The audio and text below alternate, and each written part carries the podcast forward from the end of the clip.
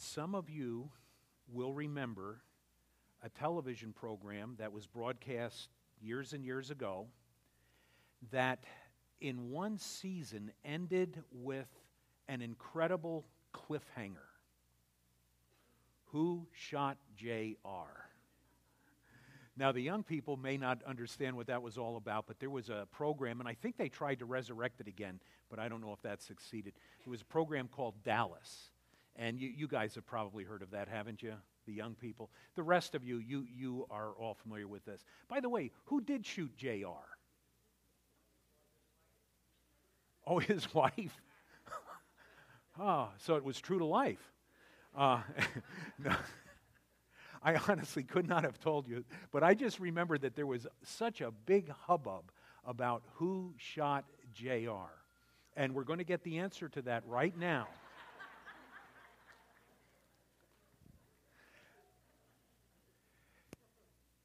That pattern has been followed by many, many other programs that try to end a season with a cliffhanger. And I think the reason for that is so that you're left with a lot of questions at the end of the particular season, so that when the new television season begins, you can't wait till it comes back on so you can find out how the cliffhanger was solved or, or what the end result was of that. And so you're left wondering at the end of something significant, that television program that you're watching, exactly how things were going to unfold down the road. That very thing is what we are going to be looking at today. But we're going to look at it from a biblical perspective. Some months ago, we finished a study in the book of 1 Corinthians.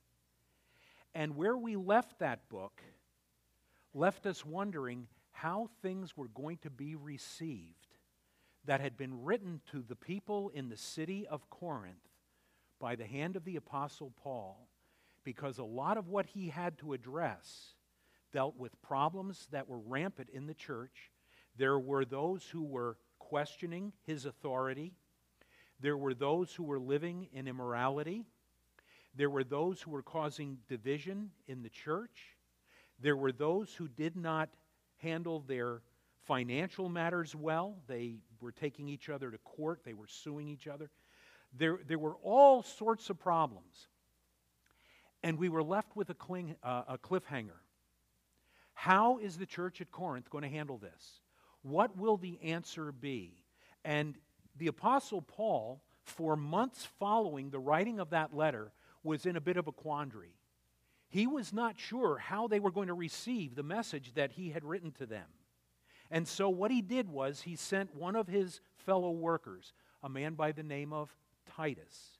And Titus went back to the city of Corinth with the explicit direction to determine how the church had received this message of, in many cases, rebuke, but in other cases, of instruction and of encouragement. When we get to Second Corinthians, we have the answer. Titus returned, and he came back with an answer that was a great encouragement to the Apostle Paul. He said that the majority of the people at Corinth received the message well. They have listened to what you have sent to them in this letter. And of course, we know this that the letter was not the device that Paul had come up with, but it was a message from God. And it was a message not only for the church at Corinth, but it was a message that would apply to all churches throughout this entire age. When Titus returned, his message was primarily encouraging. The people have listened. There has been repentance. People have responded in a very positive way, and the vast majority of those at Corinth have listened and they have put to feet the message that you had sent to them. But there was still a minority that had retained their sinfulness. There were those who had um, embraced a position that opposed the Apostle Paul in his function. There were those who wanted to be the big shots at Corinth. And they were still creating problems. They, some of them were either even uh, teaching, continuing to teach false doctrine. And so the situation was not good for some. Paul now responds. And we begin today to take a look at that response as we go into the second epistle, the second letter that was written to the Corinthians. And it's a follow up on what had originally been written. So now we begin to see an unfolding of the heart of Paul as he is writing to people who were responsive by and large. But he is still going to deal with those who had rejected the message that he sent. And so throughout this book, there are going to be a couple areas that are pretty hard to deal with. And, and he's going to describe that for us when we get to them. So over the next months, our study returns us to the city of Corinth, a city in Achaia, which would be present day Greece. If you were to look it up on a map, and many of you have Bibles that have maps in the back, you're able to locate it to the northwest of Athens. And in this city, the Apostle Paul is now writing to bring words of encouragement and blessing to the majority.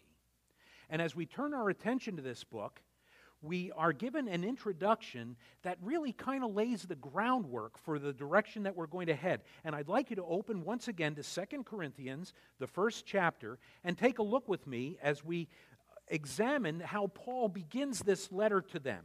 And he starts right away with a verbal defense.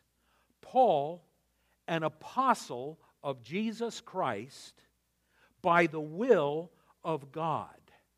Now, that becomes very important because what Paul is doing is he is establishing his apostolic authority.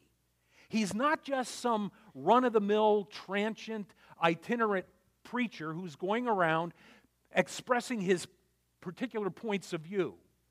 He has been set apart by God to do a specific work, and the work involves an apostolic ministry. He is being sent by God, having been taught by the resurrected Christ, and was responsible to communicate a revelation that God was giving that had never been given before. The message is new the doctrine will be clear, it will be established, and it will be that which once for all will be delivered to the saints so that what we read today is still as important and as effective as it was 2,000 years ago. Paul, an apostle of Jesus Christ, he introduces the greatness of his master. He's not serving another man. He's not doing this in the power of the flesh. He is serving Jesus Christ, the Creator, the one who spoke, and all the universe came into being, and everything that was created was created by this one whom the Apostle Paul was serving. Paul, an apostle of Jesus Christ by the will of God, and Timothy, our brother. He brings us to the place where he recognizes those who are serving with him. And throughout his ministry, he will identify for us another, a number of other individuals who are going to be involved in helping carry not only the message of the gospel, but the truth of the entirety of God's word to the city of Corinth, to Ephesus, to Colossae, to Philippi, and ultimately to Pompano Beach. Because this is for us. Paul, an apostle of Jesus Christ by the will of God, and Timothy, our brother, to the church of God which is at Corinth to those who had been set apart, to those who had been called out at this city. It's a very specific grouping of people, but look at what he goes on to say in the remainder of that verse. With all the saints who are in all Achaia. We would say today, all the saints who are in the country of Greece. And he is writing now to a church that had manifested a great deal of disobedience, a great deal of rebellion, a great deal of their own carnal desires, and yet he recognizes them still as saints.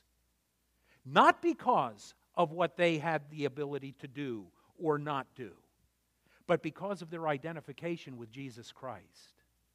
Having believed in him, and having accepted him as their Savior, they had been forgiven of their sins and they had been clothed in the righteousness of Christ. And therefore, Paul could refer to the believers at Corinth and in all Achaia, in spite of their difficulties, as the saints. That had to be very encouraging to them because I would suspect by this time some of them really had a question about where they stood in their relationship with the Lord just by virtue of their own behavior. So he goes on to say, Grace to you and peace from God our Father and the Lord Jesus Christ. He expresses in those words the highest desire that he had for them, and everything was good. Grace, peace from God the Father. Any man that desires to see the work of God continues has that same desire for the body of believers. That we would be not only the recipients of God's grace, but that we would understand the importance of His grace in our walk with Him day by day. And that our hearts would not only be at peace with our God, but they would be at peace with each other. And so he wants the very best for these dear people. Grace and peace, grace to you and peace from God our Father and the Lord Jesus Christ. And in that brief statement, he puts on an equal plane the Father and the Son. The deity of Jesus Christ is exalted along with that of the Father, and he breaks into what we would call a doxology a praise as we go into verse 3. Blessed be the God and Father of our Lord Jesus Christ, the Father of mercies and the God of all comfort. What an incredible start to an incredible book. And he begins almost immediately by drawing our attention to a reality that existed among the Corinthians that still exists today. And it begins with a clear understanding of what it means to come to know Jesus Christ as your Savior. We're living in a day when, when I, I really think that there is a great deal of confusion about the heart and the significance of the gospel. I think for some, the idea of the gospel of Jesus Christ is a message that says this if you will come to Christ, if you will receive Christ, if you will accept Him, He will help you with every one of your problems, and He will come to your aid and be there to assist you through all of the difficulties of life. And I understand that there is a seed of truth to that. He is there with us. But for some, the acceptance of Christ is really based upon a need that they are experiencing at the moment. Maybe it's a problem in the family. Maybe it's a financial issue. It might be a health issue. And for some, the idea is that if we come to Christ, well, then He's going to solve the problems in our family. He's going to take care of the health issues. He's going to solve all of the difficulties that we face. And many will find that what their concept of receiving Christ involves is not the truth at all. When the apostle preached the gospel of Jesus Christ, he preached it for one specific reason, and that reason was to deal with our sin. Christ Jesus came into the world to save sinners. And then Paul went on to say, Of whom I am chief. The issue, folks, is sin. The issue is rebellion. The issue is the very nature of who we are in our deepest being. as by one man sin entered into the world, and death by sin, and so death passed upon all men, in that all sinned. And our identification with Adam has put us into a relationship with God that has been fractured to the point of ultimate separation from Him. And the problem that we have is not that we have diseases, though that is a terrible issue. It's not that we have material needs. It's not that we have interpersonal problems. The issue is that we have sin. And that sin is at the very core of our being. And the person who comes to Christ as Savior, recognizes that He is the one who took the penalty of our sin. He paid the price that needed to be paid. And at the cross of Calvary, when He died, He was dying to pay for our sin. He was dying to pay for my sin. And then, after three days of remaining in the grave, he rose again from the dead and He lives to be our Savior.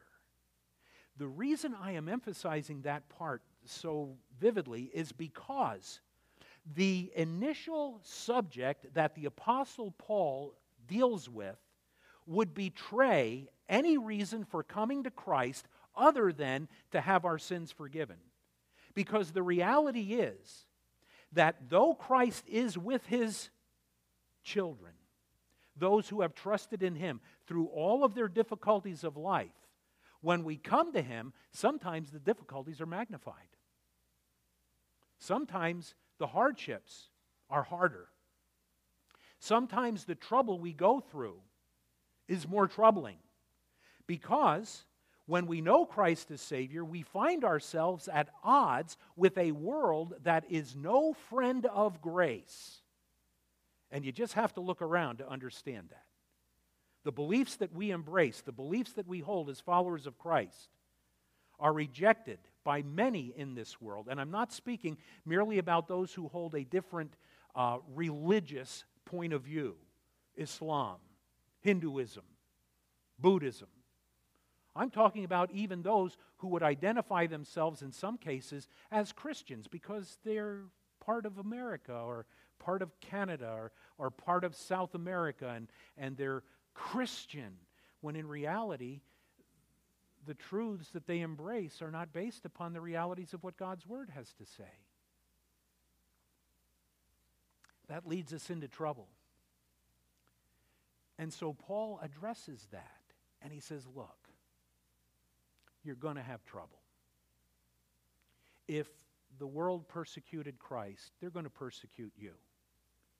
And let me tell you, you haven't escaped this world of sin and its impact. Yeah, some of you are going to get diseases and you're going to die from them. Some of you are going to have broken relationships because some of you following Christ are going to be at odds with relatives who do not know the Savior and do not love Him. Some of you are going to experience great periods of need in your life. You're going to be struggling to get by. And so, this background of understanding that coming to Christ is to save us from our sin, to, to give us eternal life, that now, in many ways, is at odds with the context in which we find ourselves. It's why the hymn writers would say this This world is not my home. I'm just a passing through. My treasures are laid up somewhere beyond the blue. And we look forward to that day when we're going to be with the Lord. But we have to live here right now. So, how do we get through these problems? Why is it that the Lord allows problems of any magnitude and of any type to come into the lives of his followers? And the answer is given to us right here. As we go down into this first chapter, we're introduced with clarity of understanding exactly what is involved. Why does the Lord allow us to suffer? It's so that we might understand the real source of all comfort. My guess is that when you go through hardships, when you go through difficult times in life, there are people that you go to that you know will be of a comfort to you. Um, children, little children, will go to their parents. If they hurt themselves, uh, they, they generally cry out for mommy. I mean, we, we all know that. And if mommy's not around, they might cry out for daddy, but they want mommy because mommy will, oh, you poor little thing. Here, let me, let me rinse off that knee.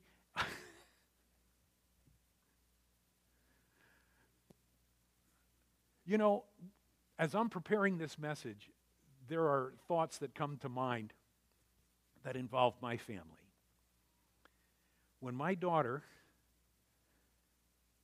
and my son and my wife and I went to a Bible conference on the other side of the state of Michigan, over near Grand Rapids.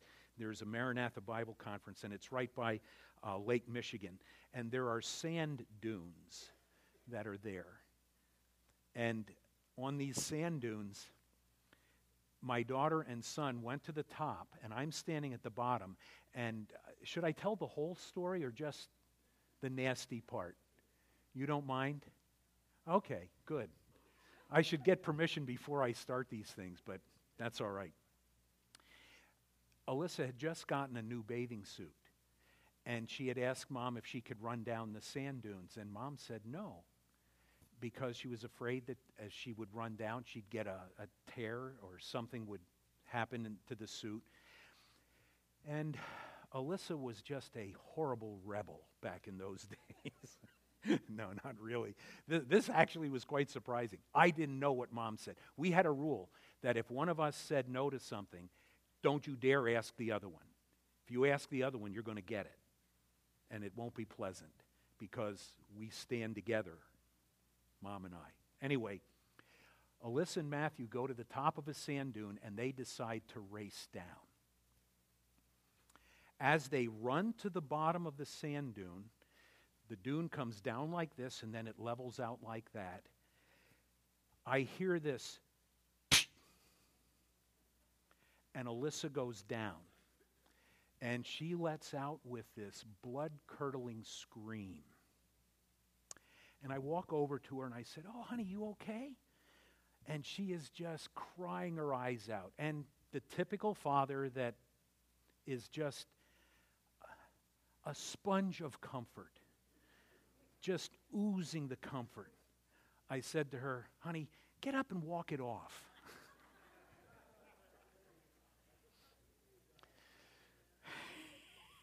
that snap that I heard was her leg breaking. And she spent the next months in a cast all the way up to the hip. And uh, needless to say, it made for a very interesting camping outing. I was not the one that she would go to in the future for comfort. it would always be mom. But as you get older, sometimes the, the source of your comfort begins to shift and brothers and sisters will go to each other. Brothers sometimes go to brothers, sisters to sisters, and vice versa. And, and they will go, and, and when something bad is about to happen, they will go to the other one for comfort. And another story came to mind. My son was in line to get paddled. So he went to his sister to comfort him in this inevitable expression of corporal punishment and my daughter helped him slip magazines down his pants in the back. All I know is this I don't want to know all the things that they have done together, but they will find comfort in each other. Sometimes you'll find comfort in a close friend, and some of you have done that. You have gone through times of difficulty and trial. Wonderful to be able to go to a friend and say, Here's what I'm facing uh, what, what could I do? And, and sometimes people have solutions for you, and sometimes they don't. Sometimes people will come to the pastor. Maybe after my illustration today, you won't do that anymore. But yeah, get up and walk it off. Okay, just take care of it. Um, you might go to a professional counselor, and they are all helpful. They all will do good if you have found confidence in those individuals. But there comes a point when they can no longer provide the comfort that you need. They don't have the capability. But Paul tells us who does. And I want you to look with me, if you will. Verse 3 Blessed be the God and Father of our Lord Jesus Christ, the Father of mercies and God of all comfort. Where the parents stop, where the brothers and sisters can't proceed, where the friends don't have the capability, where the counselors can't find their way. God is there to say this no matter what you are going through, if you are one of my children, I will be there to comfort you in every one of your trials. And he goes on in verse 4 who comforts us in all our tribulation. Notice how the word comforts us is in the present tense. It's that way in our English, it's that way in the original. The reason is it doesn't stop. It is now, it is now, it is now, it is now, it is now, and it continues to where God says, I will be there to give you everything you need in no matter what trial you're going through. I will comfort you. Why? Because He is a God of compassion.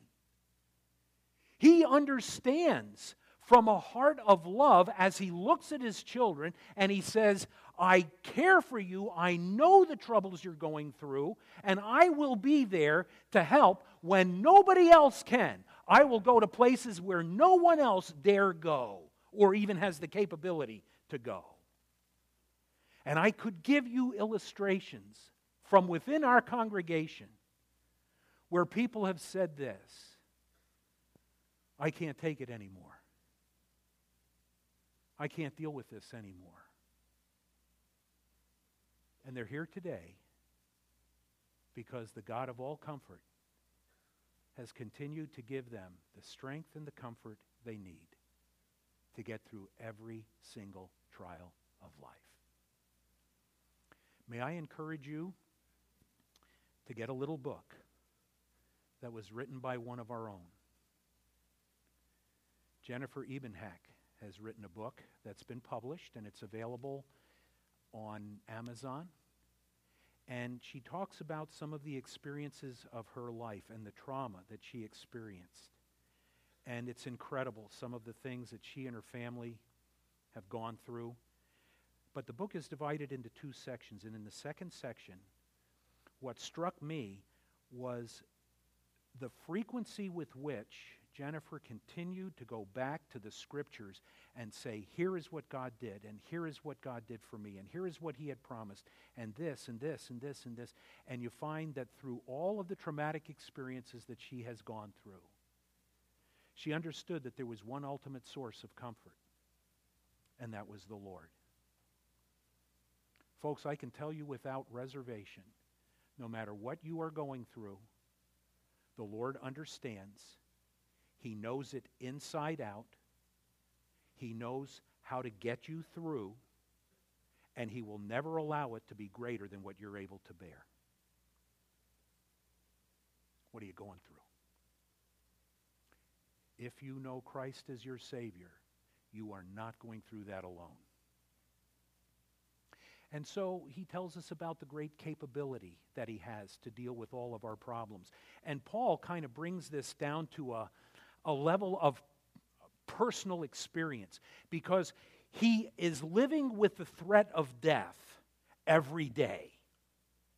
And when we read in the scriptures some of the experiences that he has gone through, what we find are a, a, a litany of different things that involve the possibility of death. He is beaten. He is shipwrecked. He is uh, in want. He, he has gone without food and water. He has been bitten by a snake. We won't find that out until later, but we, we know the end result of that, how the Lord pr- protected him and saw him through that trial.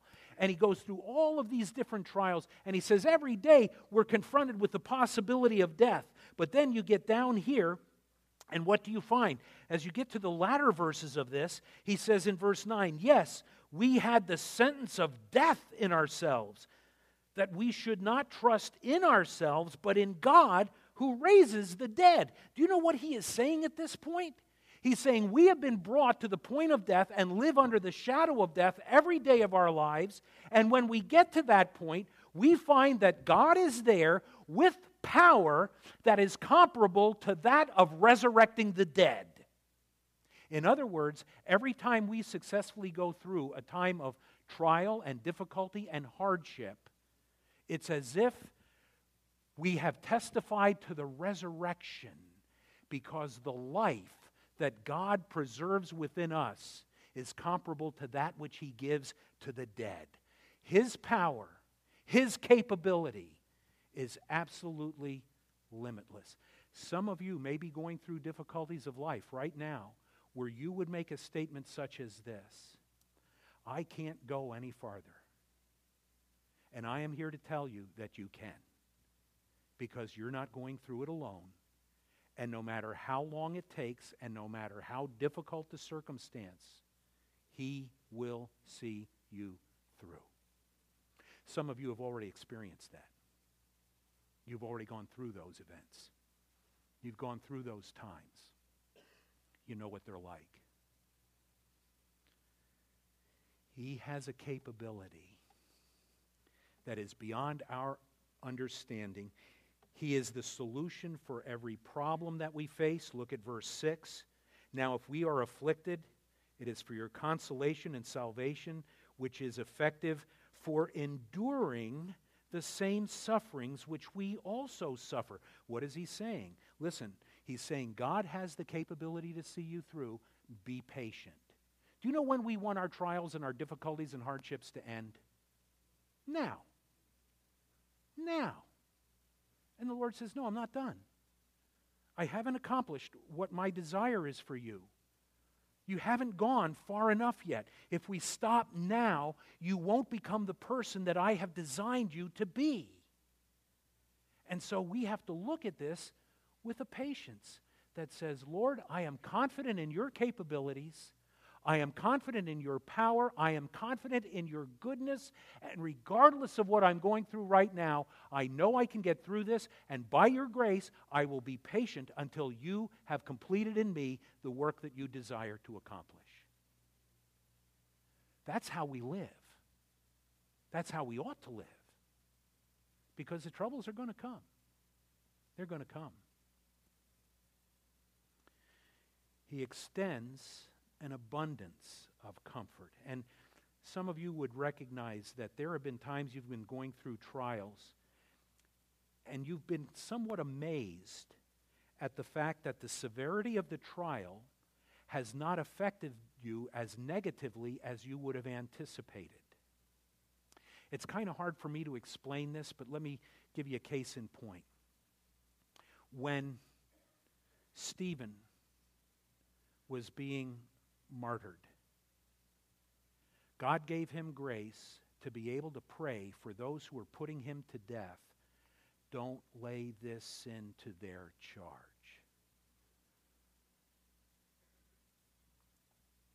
When Paul was being imprisoned and beaten, and the necessities of life are being withheld from him, every day he faced with victory when most people would crumble. I, I want to read something to you that makes this a little bit more current, but it's not real current. Maybe this will help illustrate the point. Visitors to Boston Commons with its graceful swan boats might be surprised to learn what once happened there to Obadiah Holmes. In 1651, Holmes was arrested for preaching Baptist doctrine in nearby Lynn. By the way, um, though being a Baptist is not how we get to heaven, we're obviously a Baptist church, and I obviously believe in Baptistic doctrine. Some of you should understand the great battles that some people have had to fight to defend the things that we believe. And today, we don't have to fight them, and so it's easy for us to compromise the things that we believe. But you need to understand that some people died to stand for our beliefs. They were executed by others who would claim the name of Christ, but did not fully grasp the truths of what God's Word has to say. Here's one of them. In 1651, Holmes was arrested for preaching Baptist doctrine in nearby Lynn. Friends tried to pay his fine, but Holmes refused. On September the 6th, 1651, he was taken to Boston Commons, stripped to the waist, and tied to a whipping post. He later wrote this As the man began to lay the strokes upon my back, I said to the people, Though my flesh should fail, yet God would not fail.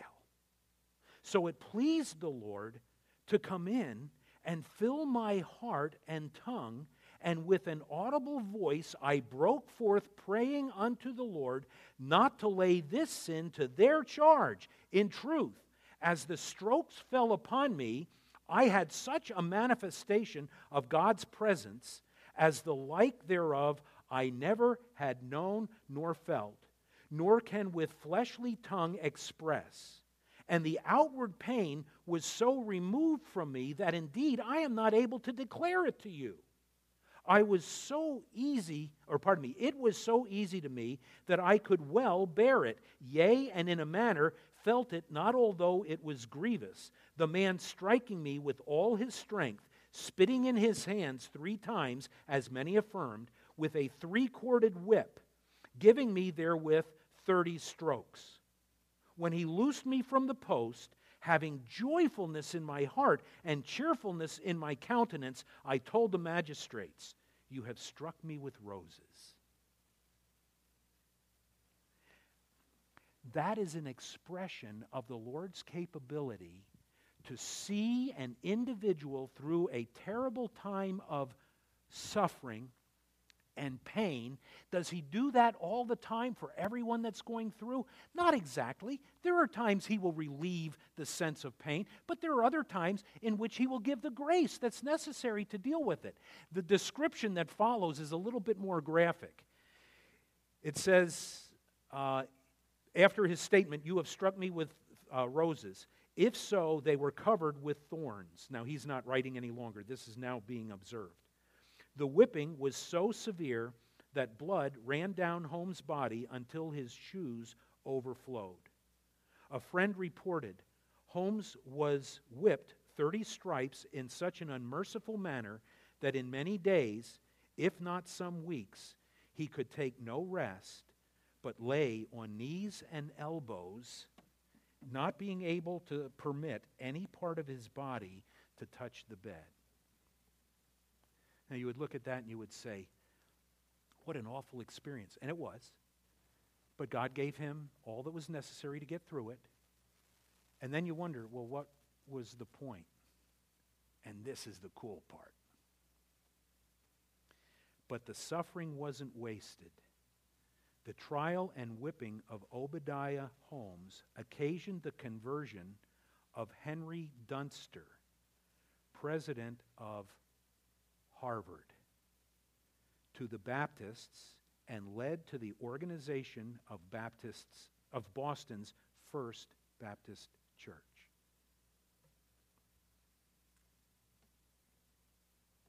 Here is a man who understood the reality of the source of our comfort.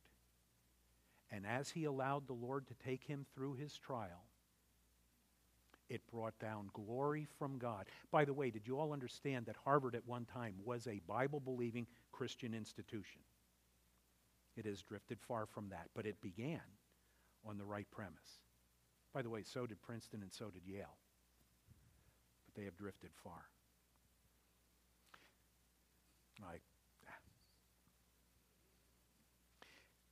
knowing the source of comfort is not the only thing that comes out of this. I want you to see a second thing that emerges very quickly from this. It's so that we could be qualified to help others. Look at verse 4. Who comforts us in all our tribulation. Why? That we may be able to comfort those who are in any trouble with the comfort with which we ourselves are comforted by God. When we experience trouble, we know how to help people going through trouble.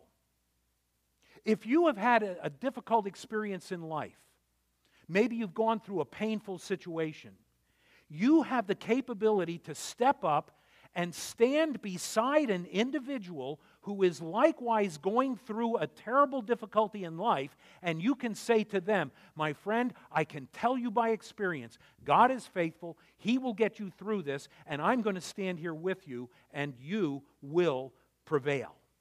Now, there are some things we can't identify with. But if we've experienced trouble, we can step in to help other people. Have you ever said something like this? A person who's going through a difficult time. I know how you feel. Why?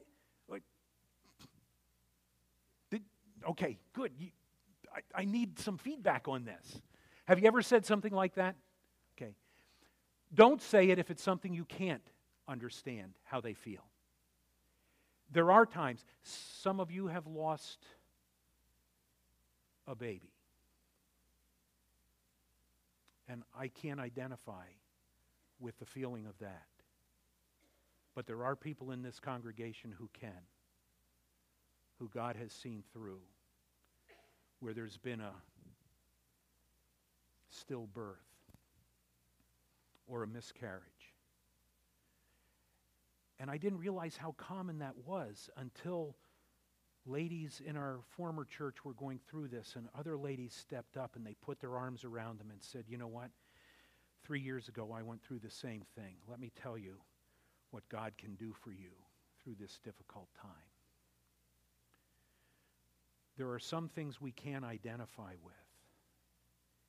In the first church I pastored, we had a, uh, some guests visiting our home. And it was a hot evening in Wisconsin. Believe it or not, there are such things.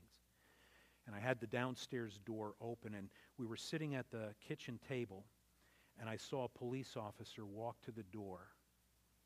And you know that's never a good thing. He knocked on the door. He said, Are you the pastor of the Baptist church? I said, Yes. He said, Do you have a member in your church by the name of? And I said, Yes. He said, You need to come with me. There's been a terrible tragedy. And as we got into the car and we drove to the home of this individual, a mother, I learned that her grandson had just shot and killed her son. I could not say I know how you feel. But here's what I do know. In every difficult trial of life, I have seen God be faithful and I have seen him bring healing. And as a church, we rallied around that family and stood with them as they went through one of the most difficult experiences of life. Because we all understand the severity of hardship, of loss, of trouble. And God allows us to go through those things so we can help each other.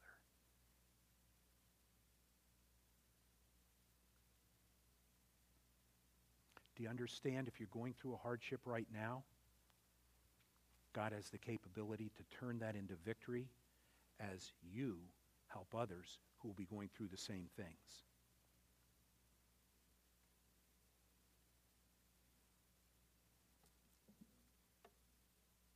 When you get down into verses 6 and 7, I want you to see how he says, Now, if we are afflicted, it is for your consolation and salvation.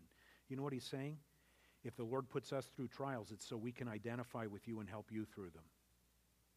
Notice how he goes on to say, which is effective for enduring the same sufferings which we also suffer.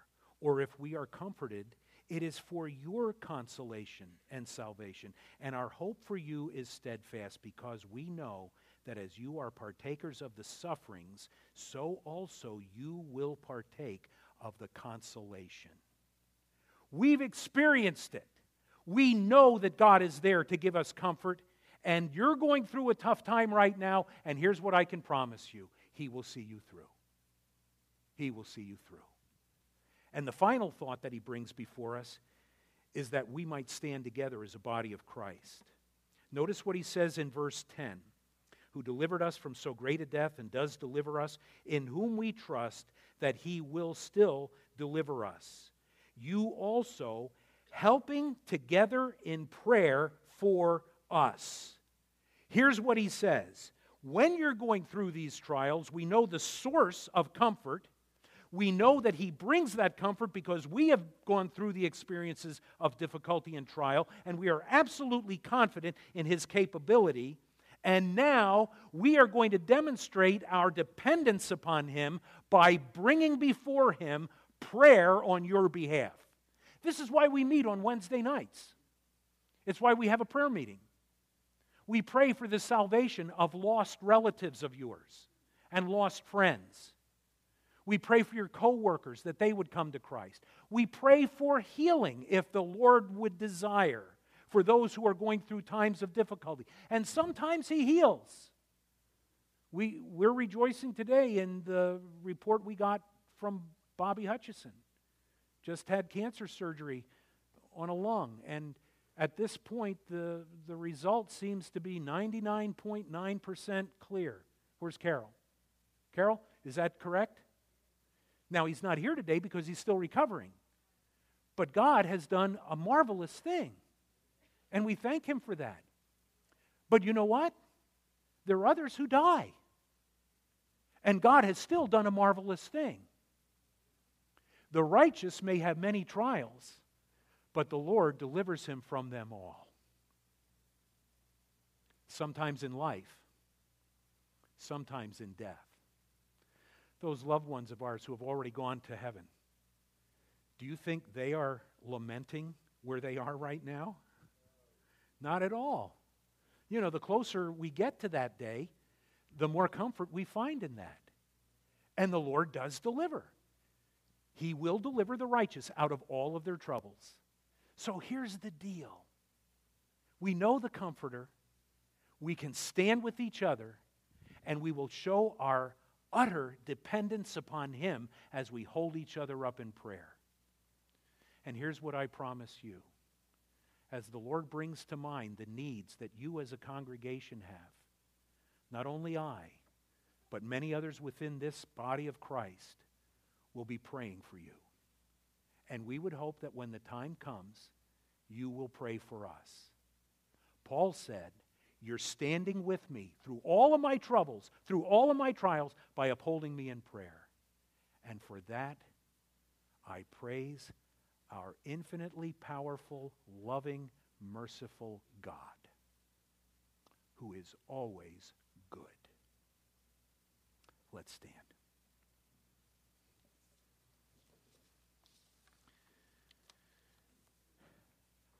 Thank you, Father, for being such a compassionate and capable God who has the ability to deal with every trial, every circumstance that comes our way. Nothing takes you by surprise. No trouble is greater than your capability to deal with it. You allow us, Father, to stand with each other and to give each other comfort as we have experienced the blessing of your deliverance and of your goodness to us. And Father, we thank you for the privilege to uphold one another in prayer because we are utterly dependent upon you. I pray that you would do a work within our hearts today and encourage your people as they go through the trials of life to endure knowing that you are doing a mighty work on their behalf. In Jesus' name, amen.